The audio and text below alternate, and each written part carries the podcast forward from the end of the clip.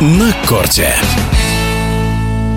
На открытом чемпионате США по теннису игроки первой десятки, к примеру, норвежец Каспер Рут, грек Цицепас, датчанин Руны, зачехлили ракетки на первых этапах соревнований. Есть ли в этом какая-то тенденция? Вопрос заслуженному тренеру России Борису Сопкину. Как сказал великий писатель Толстой, каждая счастливая семья счастлива одинаково. Каждая несчастная семья несчастлива по-своему.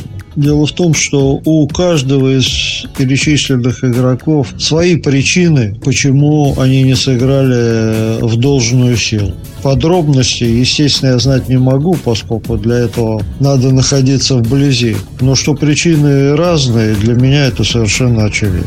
Все эти игроки из той части сетки, где Джокович, то есть для серба препятствий не будет на US Open. По мере нарастания напряжения Джоковичу не будет просто проходить каждый следующий круг. Хотя, безусловно, тот уровень игры, который он показывает, говорит о том, что он может обыграть как сеянного, так и не сеянного. Во втором круге проиграл и один из самых высоких игроков в истории тенниса Джон Изнер, после чего объявил о завершении карьеры. Его рост 2 метра 8 сантиметров и вес американца за 100 килограмм. Какой след оставил 38-летний теннисист в туре? Я помню, как появился э, Джон Изнер в туре, и всем стало ясно, что это экстраординарный игрок. Безусловно, Главным фактором в его игре были его физические данные. Это отличная подача. Причем все делают акцент на то, сколько эйсов он делал. Но на самом деле у Изнера наиболее сложной была не столько первая, сколько вторая подача с сильным вращением. Кроме того, Джон очень прилично играл на земле.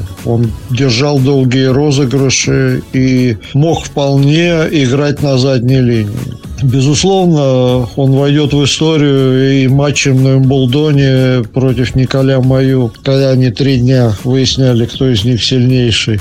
И в итоге все-таки Джон выиграл тот матч. Жалко, конечно, что игроки уходят, тем более Джон всегда пользовался авторитетом, всегда пользовался уважением, дружелюбность, абсолютно безупречная репутация. Да, есть такие игроки, которые не смогли в полной мере себя проявить. У Изнера полуфинал у Уимблдона в 2018 году было наивысшим достижением, но вот те качества, о которых сказал заслуженный тренер России Борис Сопкин, запомнились